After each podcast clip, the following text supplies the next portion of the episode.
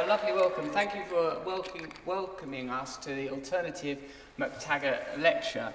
Uh, we're very, very grateful to be here. Even though the actual MacTaggart lecture was very good this year, it was Jon Snow, wasn't it? And uh, I think people are very pumped, is what I understand, to cross the disparity, to cross the great divide. That's what I've understood from reading about it. Yeah. So we're glad to be here.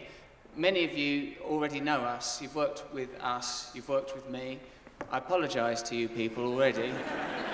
There's no point me trying to lie to you. You know what I'm like. You've worked with me.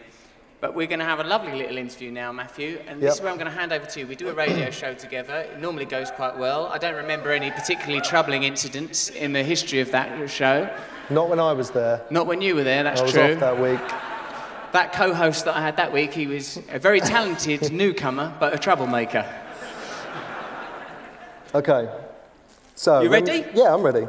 When we were asked to do this, Yes. we talked about themes. You were very keen to have the theme of authenticity. I was, wasn't I? Very keen. Overly enthusiastic. Do you, like so? That's since I've so we started working together. What 2001 at MTV, Mm. and you've always. I don't know if you called it authenticity at the beginning. it was more like mental illness then, wasn't that it? was that was the thing, yeah. and I suppose and it authentic, the uh, desire for authenticity, early days might have just seemed like you were difficult. Yeah, that's right. It did seem like difficult. I think, but it, all that was was a real craving for authenticity that came across as bloody difficult to produce, I think. Well, um, I suppose the reason I think that the subject of authenticity is germane and pertinent at this time is because it's uh, like a real transformative time, it seems, for television in general. And I suppose the reason that people in production and commissioners and people within networks and uh, broadcasting jobs have to work with talent is because of the idea that there is access to some authentic thing, something that might become a brilliant script or a brilliant performance or a brilliant presenter. But the trouble is, is often the vessel for this authenticity is a, a madman or in some way a pain in the arse. Now, I think like to where this aligns with what Jon Snow was saying yesterday, and, and like the thing that I really enjoyed that he said was like when he went to Grenfell and people going, "Where were you? Where were you?" Like you know that there mm. is this sort of sense of disjunct that media, government, big business are this sort of regarded as one continuum, one triumvirate, like this entity itself that exists in opposition to ordinary people. Now, like when it comes to just simple creative talent, you've got to work with people like you, that's a writer, people like me, that's a comic or an actor or whatever it is I'm doing that particular week, depending on what shoes I'm wearing or whether or not I'm trying to conjure up a revolution from uh, resourced from my ego. Matt, Matt once said, Matt once said when I was like about, when I think I was about 30, Matt goes, uh, Russell, we can't form a new system of government based on your narcissism. But turns out he was right to a degree. But narcissism in government seems to be working rather well in America, doesn't it? So, ahead of my time, it seems. Do you so like you're that you have always had that, and you've always actually talked about revolution and stuff like that. Do you think um, you get disengaged when things are inauthentic? Like because we've done stuff in the past where we didn't try our best. We tried our We had opportunities. level best, haven't we, like Matt? Like, well, if you think of early things we did when we were doing things on digital TV, there was a real freedom in that, like doing early stuff on MTV that was really daft. Hmm. And we were watching a lot of things like Jackass and Tom Green and all those people that were like mad, shambling, shipwreck people doing stunt-based television. I, I, I really found that sort of exciting and wonderful. And the things that we did, uh, like, for example, that early series we did, Rebrand, this was years ago. We were very, very young. And in a sense, actually, I was just like an exploitable resource, wasn't I? 'Cause I was prepared to he do... was he was on drugs, and we uh, the idea was psychological jackass or jackass, however you meant to say that in an English accent. But um, yeah, so not like nailing your balls to something, but sort of nail your mind to something. Yeah. And it was, and it was always you that came up with the ideas. Matt came up with an idea like, why don't you, like, you know, if homelessness is regarded as repugnant, the idea of the other being disgusting, why not have a bath with a homeless person? So I actually did that. Dear James, he was called. He came to live with us for a while. Obviously, he got irritated with me after a few days. He preferred homelessness. went back to homelessness. He did, He did. He left before the end of the shoot. He said it's not that bad, homelessness. and he got a cab, and the cab driver said, "Where do you want to go?" And he just said, Doesn't matter. All the same for me. um, "But yeah, but we we were sort of." There was, I mean, there was ideas you, they wouldn't even about the one where I had a us do. fight with my dad? In a way, Yeah. again, it was, it was weird. Like I had a boxing match with my dad to like sort of tackle the idea of Oedipal conflict. Uh, I, I, astonishing though it may It seem, was a draw, by the way. I think I won that on points. But the, and the, the one that was uh, the one about sexuality, where um, like I, uh, Say it. I manually masturbated a man to orgasm in a lavatory to test the parameters of my heterosexuality, which in spite of my dress sense are rather rigid. So, yeah, there was one, some of the rejected ones. You you were going to be, well, she wouldn't have agreed to it, but breastfed by your mum again as an adult. She's not going to want to go through that again. But I No. think what I think what looked like it sort of ended up all right. That show. It ended up. I, think think, it it's on good. YouTube. But um, We've got a clip of it.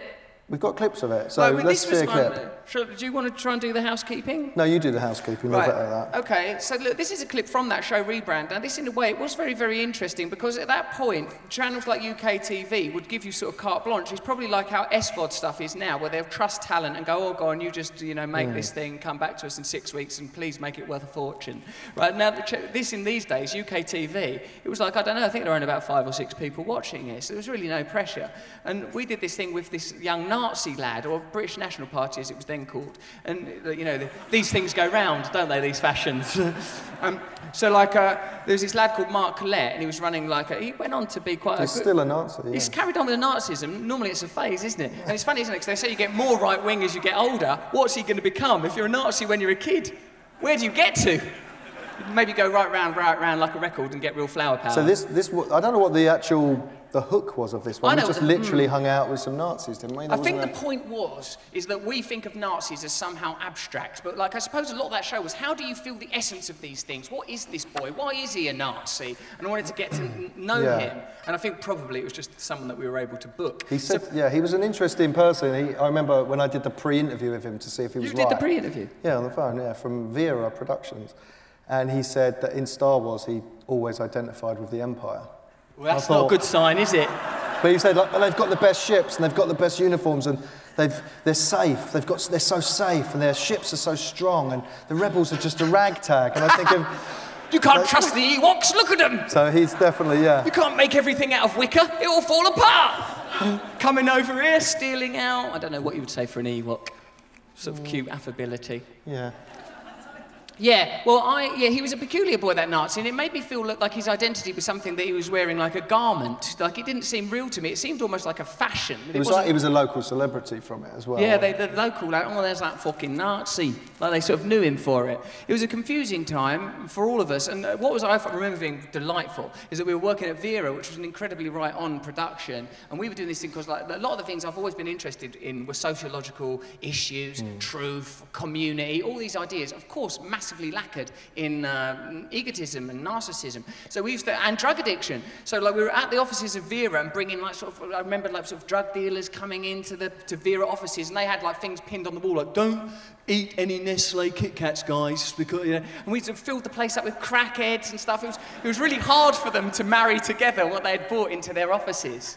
And um, Rory Bremner, to this day, does a wonderful impression of me. Does he? I, I wouldn't imagine so. we have a look at the clip of Nazi of boy. Nazi boy then? Hmm.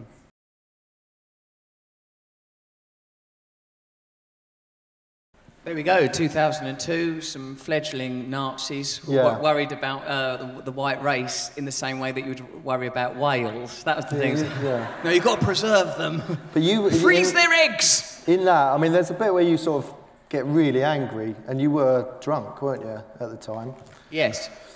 And but it was full of uh, authenticity because it was sort of like it was slightly dangerous and a bit weird, wasn't it? Because the football was on, so everyone was wearing England stuff anyway. We were in Leeds, and they were all at Leeds University. Well, in fact, that episode, I mean, I suppose what, if there is anything that could be salvaged from that episode and from that time, it was that we were dealing with the way that sort of patriotism and nationalism bleeds into ideas about uh, ethno-nationalism and exclusion. And it, it was interesting to be around them because what I liked about it and what I continue to be interested about in, and, and for the potential of television as a medium is to legitimately and effectively be for the people that it is for. You know, what I mean, like, yeah. that, that we, it's like, so you have them in the show. That's what I remember being sort of fascinated with. Is that, like, I remember one of my great um, slogans of the time is, "It's all television. It's all television." I was sort of like, you know, it was part of the madness. I mm. accept, but I sensed that there were stories everywhere, that there was sort of truth everywhere. That was the thing. It was like we were on the way to a shoot. that had all been planned, and then you'd be like, "Turn the cameras on! This I'm starting," and it was like, "Well, no, we've got this." It just we were meant to drive to Cornwall once. We never didn't leave London because he climbed on the roof of the van and said, "Film this." And um, This is television. yeah, This here. Do you feel it? so they, you know, because like They stopped. They well, ironically, the whole thing wasn't allowed to be television because they were worried about how I kept climbing on top of it was just un- they? uninsurable, wasn't it? You're Uh, uninsurable. But like, as Good, uh, good name for a new show. in terms of art, though, is because you know you can't. If you wanted to just be purely authentic, then you could just go be a painter or write a novel, or you know. I suppose even then you've got an editor and a gallery and someone. Not as a performance-led. You know, like if, if what you're interested in is performance and connection, this is the difficult thing, and the reason that you know, like I've over the years needed to work with quite, I suppose, quite sensitive producers, and like and why probably a lot of, but you know, like in the, I would hope that you know now, 20 years later, that I'm a different. You are definitely. Yeah. Do you think so? I think so. Yes. Honestly, you're not just Yeah. saying that 'cause we're in front of potential commissioners. No. no, you are. You're completely different. I think you now understand that there's a framework there for a reason. Yes. Do you know what I mean? Like even doing things like chat shows, why do I have to do a monologue at the top? Why do I have to ask them questions? Why do I have to go and watch their film and all that stuff? Yeah. Which is partly bullshit, but also it's needed. And you know, a lot of that structure, I think you now understand and accept. Because I think the, your wanting to be authentic was going everywhere. Do you know what I mean? So not just at the target, it, It was, was, going at uh, the production of the TV show. At Yeah. me. It was authenticity Sometimes. bukkake. It was a scattergun of, of authenticity was at the walls. Yeah. Should we look at another clip? Should we look at a bit more of you? Not that you're just someone who confronts bigots, but should we look at the I do Brom- look like Russell Brand bigot confronter. Yeah. Say Um, that Let's have a look at the hours. Westboro Baptist Church, because that's a bit late when you'd learn. Yeah, this is that more. TV show in the United States of America that we For made FX. for FX, and you can sti still see this infatuation with authenticity and truth. But here, a rare moment actually across this series where it came together, I think, rather well. We've got representatives of the Westboro Baptist Church who, I mean, as far as pantomime villains go, are absolutely delightful. They don't for a moment drop their shit. You know, they stay bigoted to the to the bitter end. And and, and actually, the gay men that are there. This is again this uh, this inf- ongoing infatuation with authenticity. I picked these guys up in a bar on Melrose on the way to the studio, like because we hadn't booked, I don't know, appropriately gay people. And I went, well, I'll get my own gays. So I went to a bar in Melrose and I sort of picked them up and hung out in that bar with them. And obviously, it's like a gay bar and. Things happened in there that I found surprising. Yeah, you told me. Sometimes I think when you do things like that, people get a bit scared, don't they? Like the product, oh no, you can't do that. We haven't got release forms. We haven't got, you know. Mm. So there's always finding that balance. But let's have a look at the clip because I think it's important for your show your progression.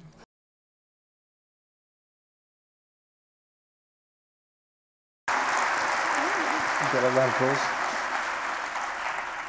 So I think that's interesting because you're not getting angry. You're using your comedy and being silly to make the same points, essentially. But Yes, I think I felt very connected to the content. I felt uh, excited that we had Westboro Baptist Church there, and I was excited by how truthful they were, how willing they were to act like that, and the naturalness of the gay men also. It felt like something was actually happening. In that moment, I didn't feel like there was a contrivance or that I myself, as the host of the show, had to engineer it. That terrible feeling, what uh, Larry David brilliantly refers to as sweaty comedy, where you feel that you have to sort of inflate something, that it's not really happening.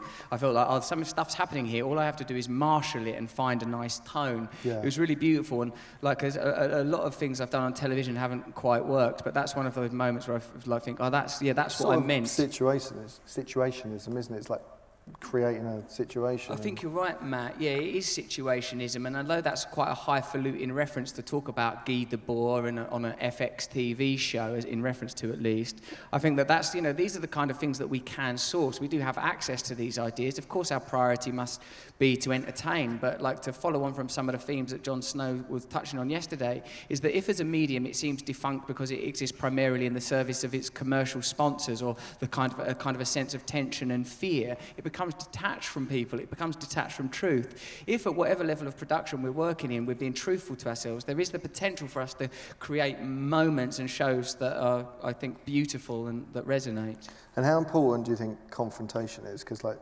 obviously, obviously, in though you know, like, obviously, with the Nazis and the Westboro Baptist Church, you're confronting them. Yeah. And then later on in stuff like the Trews, you know, you've sort of confronted things. But as a person, you're not into confrontation. You're not comfortable doing that. So what, what pushes you to just to get things to happen? Well, I think there's a dynamism in the confrontation that you witnessed there, and one of the constant laments about the present day online media is that, it's, uh, that all of us exist in milieus and strands that are commonly referred to as echo chambers. Well, what happens when you see these components introduced? As they say in chemistry, if two substances react at all, then both are changed forever. So when you see those two elements collide with each other, it's fascinating. And I suppose, yeah, dynamism, drama, and conflict, regardless of what particular strand of television we're working in, are vital components. So that is a good question. Well done. Okay, I thought it was good. Um, but it wasn't, we haven't just done serious stuff. There's been silliness along the way, hasn't there? We've done some really silly things over the years, Matt, haven't we? Like I suppose there's always a link to authenticity, just to keep the theme in there. But like, I suppose all comedy, anything that's funny has an authenticity to it because that's why you laugh and recognition. I You're quite right. I mean, because uh, uh I spoke to this expert in communication once. I wasn't really listening to her. No, no, no, no that's a joke. I, I, spoke to this expert in communication, and she said that laughter preceded language by millennia, millennia, millennia. And I often think that what comedy is doing is con- continually referencing a secondary communication that's running continually but is ignored by, say, bureaucracy yeah. or admin or whatever. But it's always there, that ability to peel back and go, there yeah. is a madness, there is a it's madness. like Tommy Cooper, like you've always said, it's funny that he knows he's doing magic, but he's also at the same time thinking, this is bollocks, isn't it? This is silly what I'm doing. This is yes, a facade. It's the perfect. Being aware uh, of that. Yes, Tommy Cooper is perfect because it's like the, the, the, the subtext is all I'm trying to do is this magic show, but it keeps going wrong that's a really lovely idea that all he wants to do is this magic show and he can't quite pull it off. It's a very beautiful thing because none of us can pull off our own lives. None of us can. We can't pull off our marriages and our lives and bringing up children and doing our jobs. And you know what happens in those moments when you exhale and you're alone in a toilet and then you've got to put up the facade again and you've got to be at a festival and you've got to be at a conference and you've got to do small talk in a corridor and you've got to press flesh and you've got to say things that's intelligent or you've got to pretend to be a Blue Peter presenter even though you're a commissioner. You've got to do all, all of these things. We're all holding up this facade, and like sometimes it is punctured by the beautiful authenticity and truth of the finite details of our lives birth, death, connection. Like, and, and, as much time as we spend in alignment with that truth, I think it has a great, great power and brings people together. And I think we're going to have to find a new language around these ideas because otherwise people will respond to the apparent authenticity of figures like Donald Trump and Nigel Farage because what they, ha- what they have is a certain type of resonance. It doesn't matter if what Trump's saying isn't true. The way he says it seems truthful when compared to Hillary Clinton, and we have seen the results. Hmm. So Ponderland. yes, yes, actually, Ponderland. So uh, all the media that you've, all right, so I'm going to list them.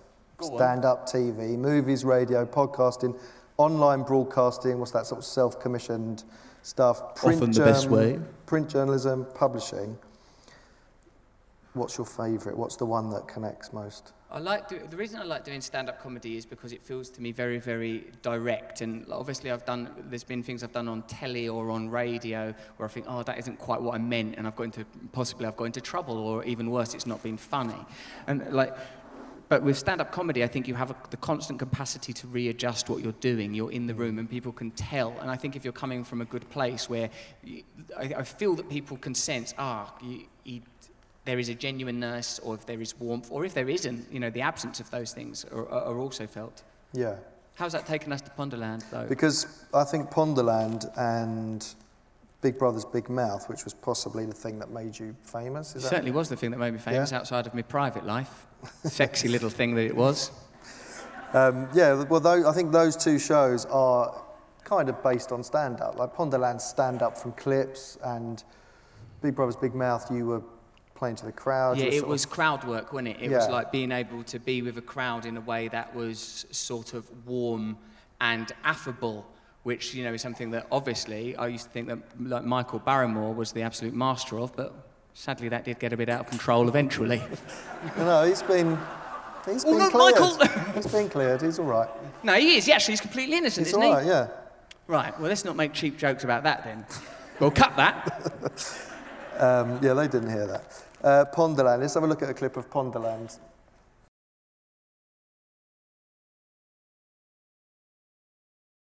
Yeah, I think we marshalled the uh, team that we had pretty well to do that because it felt quite relaxed, quite natural. And like Andrew Newman, who's Yeah, here now, the show. he commissioned that. He come up with the name for it, and it was actually like people have said that over the course of these conferences, sometimes there's, I suppose, naturally a kind of a bit of a lemon us attitude that develops between commissioners and sort of um, private content providers. But over these, I can think of a lot of people in I've like uh, that. Angela just- Jain, she was ever so lovely. Um, uh, Shane, of course, at BBC. And Mark Lucy, who used to be E4, he was like an absolutely Yeah. beautiful fella when I was doing Big Brother's Big Mouth.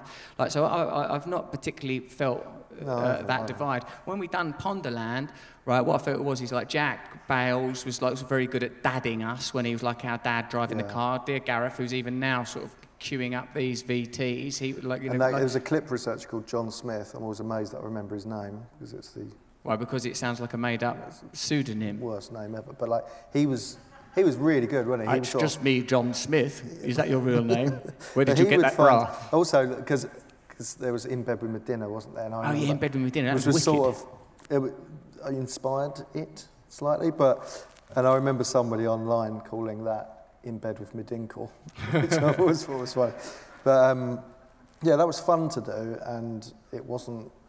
I mean, it, I think you can't really underestimate the value of something that's kind of joyful and sweet. Yeah. Because not everything has to be sort of a big crusading attempt to bring down the, the, the government on Channel 4 tonight at 10 p.m. You know, like it was just a bit of a laugh, wasn't it? yeah, and uh, was when did Hollywood happen? Oh, Was that after Ponderland when you started? That's when I was doing something on MTV, like with One One Leicester Square. Like big Hollywood stars used to come on it. And when Adam Sandler come on it, I right took the piss, never let him say a word when I was interviewing him. And like him and his agent, uh, Adam Bennett, at the time went, "Oh, he's good, this geezer, isn't he?" And like they took me out to America to audition, and it was just lucky that Sarah Marshall was happening at that time Forgetting Sarah Marshall. And I, they that they loved improvisation. Judd Apatow films, they let the talent improvise a lot. So that thing, this you know continuing theme of authenticity or connection or however you want to regard it, was of use to me because as a person whose background is in stand-up comedy and like I've done a lot of acting type stuff, when they said like you know audition in the audition when they're like oh you can improvise here. Yeah. For me, that was like a bloody relief. That's the thing that I enjoy doing, is them little moments of truth, them little moments of connection. That is, I think, what you're always looking for. I saw, I think it was the bloke who, t- um, what's his name, Garry Shandling, used to work with an acting coach, and that geezer said, really what we're all trying to achieve is some moment of truth and authenticity. Like when you see something on the television or something that you've worked on, you think, that is what we meant, that is what we meant. Yeah. And like even just that little daft Westboro Baptist Church moment there, when I look at that, I think, yeah, that's what I wanted. I wanted to treat them homophobic people nicely, like they're innocuous. I wanted to treat their gay uh, fellas just like, you know, like, to, like, you know, normalize it in a context where there was obviously opposition and be frivolous and light about it to show that frivolity, lightness, and humor uh, it can, like, can you know, dominate or Yeah. influence that. Uh, in the words of Morrissey, it's easy to laugh, it's easy to hate, it takes guts to be gentle and kind, to be sort of like, to have a kind of a sweetness. And so, with that, i I mean, we've got the, we've actually got a clip of the casting tape, I think, of Sarah Marshall. But where you can be authentic in the moment in a casting and stuff, when because I, I know that you've told me like your experience of Hollywood movies is boring and sat in a trailer. So do you think like the further you get away from the actual creation, you know, the fur like basically what is like a film like months. Yeah. So even any sort of clever little bits you came up with, even on the set, I suppose you then you know you go back to your trailer. It doesn't feel immediate. Do you think that's why you didn't like it? That you weren't in, I in contact with it? possible that, uh, like, from like, talking for me personally, I obviously had to um, amend my attitude as talent to realise that, you know, like, if you go into it thinking, bloody hell, I'm earning really good money for doing something that's fun, and like these these bits of downtime don't make such a big deal out of it. But I think I've myself felt very driven to do things that had meaning, and I was probably very very excited to be doing those films, and and like probably felt a little disillusioned that uh, it wasn't more enjoyable, that it wasn't more of a laugh. Not to say that doing some of those Judd films and subsequent films also had moments of real joy in them. Is like I feel like for me personally, I like to be involved in the process, and Yeah. I suppose that's the thing that I'm looking forward to. Is in subsequent stuff, thinking how can I mm, mm, uh, temper this sort of need for things to be truthful and real and authentic in a way that seems required. And it seems to be one of the themes, in fact, of this conference and this festival truthfulness, connection. So people like, you know, that clip of that dude Ishmael outside Grenfell going, fuck you, lot, the media, you don't know nothing, mainstream media, fuck you, fuck you, fuck you. Like now, like a few years ago, people would watch that, and that, that all sounds like David Icke Cloud Cuckoo Land language. Now, that's a mm. significant demographic of people that think, I don't trust media. I don't trust it. It's lying. It's operating in collaboration. So, like, so like, whether it's simple, gleeful, joyful things that, are, that have truth in them, or things that are current affairs based, I think there is a real, there is room for this sort of sense of connection, this sense of truth. And for me, I think on a production level, that means being able to behave well and work yeah. as a member of a team and not be as. Um, when I was younger, there was just so much vim and libido. Yeah, that, I sometimes watch things and it says, "Oh, the BBC are evil and they're doing this," and you think. I was just at a meeting there and everyone was really nice, you know, that sort of. They were delightful. There is a bit too much, maybe a little bit too much that David Icke. Well, I think because thing. if something's external to you, Matt, in it, and you're living in those com- communities, yeah. you probably. Well, I think people like, sense something's wrong, something's yeah. wrong with all this, but maybe they're not, you know, they don't know what's wrong well, having now been accused of being in the Illuminati, that's really ruined the idea of those conspiracies exactly, yeah. for me. It's like, well, I'm not fucking actually in the Illuminati. How many layers of double bluff could there be? But I think it is just sort of, you know, consensus and shared.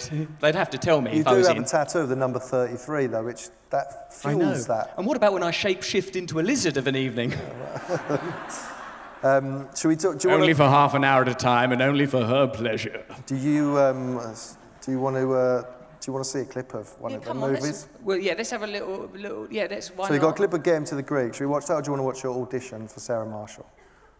Um, so the clip from Sarah Marshall, that man shouted out, yeah. and we must, out of authenticity. Because it's a bit more authentic. Da-da.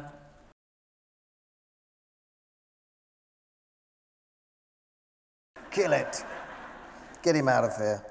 Um, yeah, so you did loads of films. And you know, at one point, you were was that Hop that where you were the Easter Bunny, and Arthur were like one and two in the box office, weren't they? First yeah, and I remember not feeling very well at all, mate. I was very, very unhappy, as a matter of fact. And that sort of like this is where I suppose this potentially dragged us out of context because at a time in my life where I, according to my ideas of what would make me happy when I was a little kid, when that stuff was actually happening, I remember feeling deliriously disconnected and unhappy. Yeah. Like, oh, well, I remember when good. you did telly, well, you wanted to be a movie star, then you did move, you know, it was always like, oh, I want to do that now, but I want to do those kind of movies. It was always sort of a constant, insatiable lust. Yeah.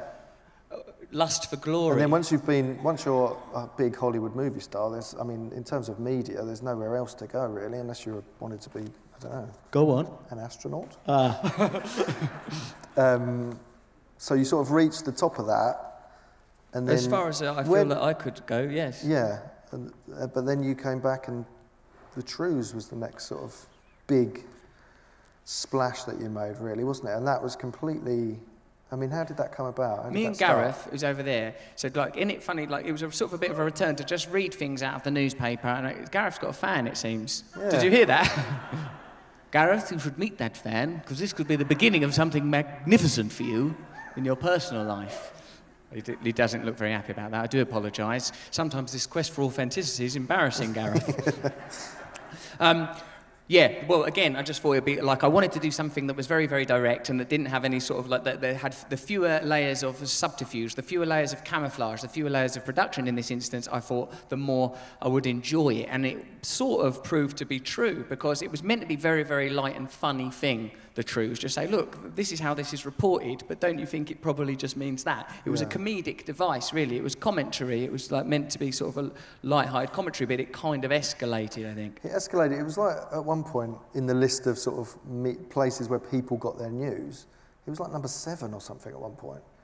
Quite right. For a certain demographic, it was really that's where they got their news, wasn't But it? this is because what I, and this may be an important point. I don't know. In, sometimes once in a while, inadvertently, uh, a salient point emerges, like that people are wanting something that feels true. The language of politics has been stripped of emotion. People don't connect anymore. They sense that this is a veneer. They sense that people aren't being honest. One of the things, again, to reference Grenfell, because it seems to be this kind of physical cenotaph, this monument to something that's dying, is that when the people looked for infrastructure, they found there's no one there. There's no infrastructure. Mm. This whole thing's been held up. It is indeed a facade, a flaming facade. And it, so much revelation happened in that. This is how poor people are regarded. This is how things are funded. This is what the infrastructure yeah. is. It, it, became like a sort of a, a sort of a, a visible sort of typhoon of kind of a conflagration of all that was wrong. Now, I suppose the thing with the truth is obviously I'm not a person that's been not had even a, a, university education, but what I think I intuited was there's too much bollocks, too much bullshit and people wanted the feeling. And you can see that throughout politics, like the, you know, whether it's Brexit or Trump, people aren't going, you know, the reason I want Donald Trump is this policy or that policy. It's like it's a, it's a carbuncle bursting, it's rage. It's, but there is a beneath the veneer of the conscious mind is the unconscious mind. So much yearning is not articulated. So if there is some avatar of anger, people will attach to yeah, it. Yeah, but then the actual political establishment, which you I suppose are, you know, in direct opposition to, they sort of came to, you know, Miliband, you know, how did that happen? Like Adam Curtis was involved in that, and I'm a big fan of Adam Curtis because I think he's a marvellous storyteller and a sort of a brilliant, brilliant documentary maker, and he chooses narratives, he chooses wonderful stories to tell, and like again, he sort of was kind of autodidact. I really enjoy his work.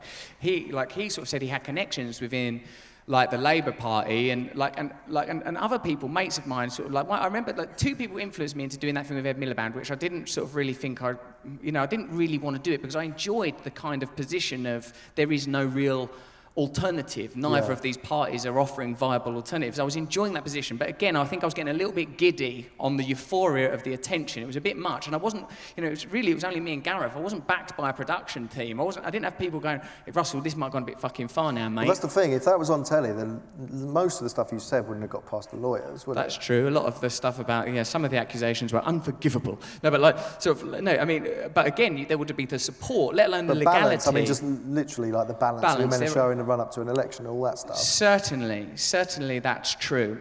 But the, the things that, the reason I did it was because on one hand, my mate James said his brother is on that disability fund, and if like if the if the Labour Party get in, they'll continue that fund. If the Tories get in, they'll cut that fund. And I was like, okay, that was one thing that yeah. sort of stayed in my mind. And then you said, Matthew, the country's going Don't so mental me. that if you say vote Labour, it might actually make a difference. And I went, oh my God, I like this idea.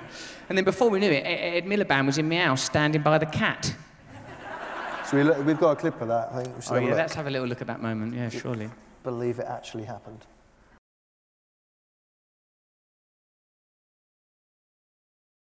Hmm. And he went on to massive success, that guy. I took that plucky youngster um, that's mental, wasn't it? It was a bit mad, Matt, and I think it sort of shows you the, the, the potential. But like, what I'm, when I watched that, I think, oh, that could have done with an edit. That could have, I mean, that's. I think what there is uh, uh, legitimately now is the opportunity and, and, the necessity for various media to be simultaneously so utilised. The Labour Party cut that. No, that'd be fucking ridiculous. I wouldn't let them cut that. No, Gal cut it. Gareth cut it, but like. Um, Did they have to okay it? Was there some sort of? Editorial? No, there was loads of mad admin that went around. Secret Service came around my house. There was armoured cars outside in the bloody street. It was like amazing. It was mental that was going on. It felt sort of topsy turvy, mm. you know. So like uh, it felt like the world That's a little bit quite. Like there's, you know, like there's been. It like keeps happening. Or there's times when it just seems like even just to be your friend feels a bit mental. You know, like the world's gone a bit. Yes. Like questions asked in Parliament and. Yeah, it's you know. really weird, isn't it, Matthew? Do you i think that's because you're you're searching for a connection, and then when you suddenly hit one, well, say, for example, that Paxman moment when I was on that, what I realised is that it's like sometimes in, a, in the role of communicator or entertainer or performer or whatever you are, it might, you may resonate with what people are feeling. That's what happened on that Paxman interview is I said stuff that lots of people were feeling. And that's what it's important to remember, that you speak for them not just to them. It's not didactic. The problem I had was, is because I've like so much of what's in the mix with me is like performer, power, and ego that I start thinking, fucking hell, and I get inflated and carried away. So it's like it's important for me, in fact, to be in a position where I'm like, you know, where there is good collaboration. I'm a sort of, a, I'm a good individualistic performer, I think, but I think I do need good teams of people around me. You've been very, very good over the years. You have been a person that's pointed stuff out. I remember around Sachsgate, you going, I know what happened to you, Russell. You in your head, when you were leaving that message, just thought it was Manuel in a like, little white jacket holding a silver platter. That's the image I had in my head. I was brought up by television. Fawlty Towers, Blackadder, Fools and Horses. Them things were like babysitters for me. You know, so like for it to all sort of bleed in and out of reality, it feels kind of extraordinary. It feels Yeah. kind of extraordinary. But like I suppose, yes, I suppose what I'm getting is this as this goes, uh, even this interview, Matthew, as it goes on, I start thinking, yeah, what's required is ways of working together collaboratively where people are allowed to do their jobs properly, whether it's commissioners or producers or writers, where we come together with a good consensus and we're not continually thinking, well, what is it that they want? What is it that they want? But we sort of trust ourselves a little bit. Yeah. And so this is what I really, really feel. And there's always going to be room for compromise and collaboration and pr- producing because left to, for example, you know, like I think that I'm a, a- a different guy now that I am a father and now that I'm in a different position and now that I don't take drugs and now that I don't sleep with everybody that I meet. It's like I'm an easier person to... Not you me. know, Not but Yeah. like, but but what? But you, like, I think what we have to learn to recognise is like, oh, this person has this ability. that We can use it in that way, and not to always have some external referent that we try to make it look like. I remember with that, not, when I was not when I was doing a, a US talk show, I didn't know properly what I was doing, and I watched as the external imposition of cliche was placed on top of the talk show. But it was my fault because I didn't have a clear enough vision of what it was I wanted to do, and I didn't have sufficient. I didn't put enough work into it as well. You know, I didn't have spend enough time with people collaborating. So it's like, there, this is it, this is it. And when we all see brilliant TV shows, whether it's off of like Charlie Brooker or like you know, sort of like say Stranger Things or whatever, you feel like, oh, this is people that are pursuing a line. Yeah. They've achieved I think we vision. had good opportunities before because I remember people saying like, "Oh, we want you on the channel. What do you want to do?" Instead of us going right, this is what we want to do, having a vision and then going. So like we sort of fell into things and did all right at them. Do you know what I mean? I remember that feeling of there was a time where people just wanted you to do something. So it was, you It was know, mental, wasn't it? it was a different type of commissioning to your, the normal type where you're asking for something. They were Yeah. asking us. It needs to be sort of a collaborative process, I think, going forward, because we do want to do some more telly. That's why we've come here, isn't it, mate? Yes. Right now, like some people done some, some people done some surveys. Right, this is a really good thing. You'll love this, Matthew. Like, like, uh, oh, by the way, did you enjoy your biscuits from the Hare Krishnas? The Hare Krishnas put biscuits on each chair. Did you enjoy them? Have you eaten your Hare Krishna biscuits? Those of you that have eaten your Hare Krishna biscuit, you should be starting to feel drowsy about now. You're going to be a lot more malleable when it comes to our suggestions for shows we're pitching in the lift. Yes, that sounds like a brilliant idea. I'll be on top Shall- of a van. shall I we- am television. Should we wrap up the theme though? I Do you want to wrap up a theme? Well, The- well uh, all right. You're authentic. There it is. That's your wrap up. A it. statement. You're Yeah, you've gotta wrap authentic. it up, I've got to leave it. It's like an essay. We've got to No, like have all a conclusion. people, like all human beings, we are complex, diverse, and sometimes conflicting ideas. Talented person, and in the past very difficult to work with. But Russell Brand, you're authentic. Worried about being more authentic? Employ old Russ. There you go. and you, you're good. Thanks, mate. Thank you. Have that corner of the room burned. Should we do a sex survey then? Well, no, it's not just a sex survey. There's like when when you like come here, you could fill in a survey. Lots of people did it, and like there's some interesting stuff that people are willing to admit to. And like, what's interesting about this is these are people that work in media, and surely if someone asks you to fill in a survey, you've got to know there's a sting in the tail. You've got to know if there's a rifle on the wall in Act One by Act Three, and here is Act Three. I went to a. oh, where's David Henry? David Henry, did, what you, did you know? Do you remember what you put David under moment most ashamed of? Do you want to say it out loud, the, what you're most ashamed of?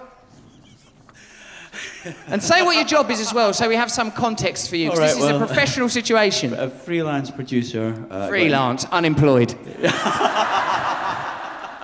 After this, definitely. Um, I got invited to a Saints and Sinners party, and I went as a Nazi officer.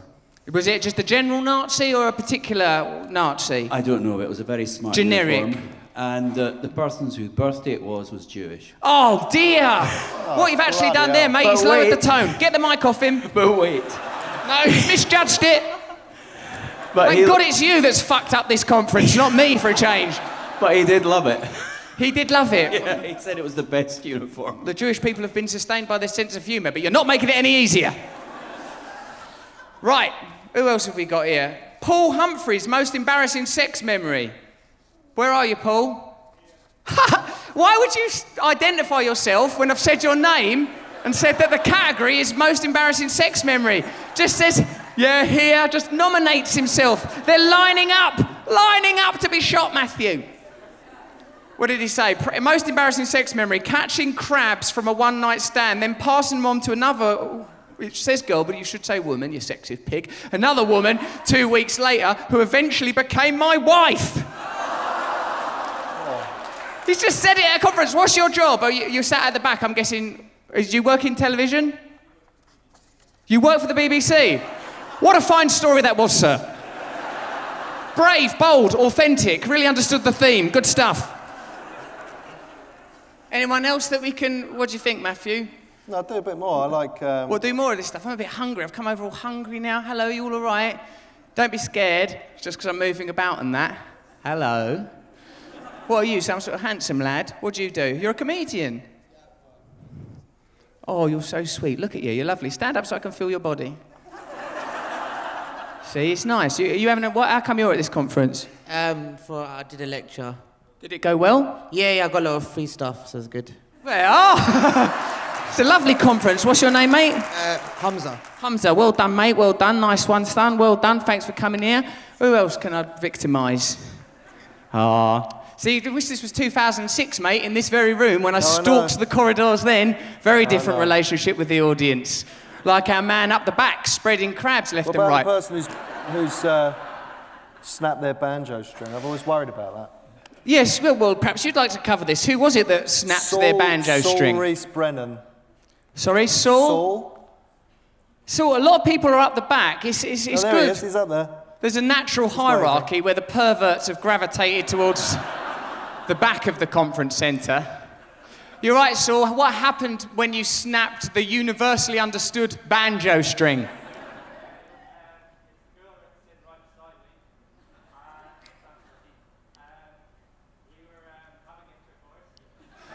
You're not in court, mate. We were having intercourse. Yeah? Go on. You answered a phone call. What's wrong with him, Matthew? An animal. Bad manners.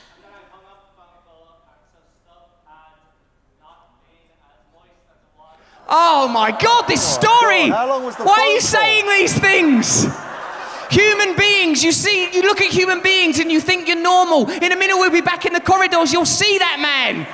And you'll remember the moment he talked about genital lubrication. Unprompted, unnecessarily, human beings in all their mucus free madness. What's wrong with us? What's going to happen to our species? Will we ever be clean again? Will we ever be free again? Is there enough water in the world to wash our hands clean of the blood of this conference? Well done, sir. Thank you for your contribution.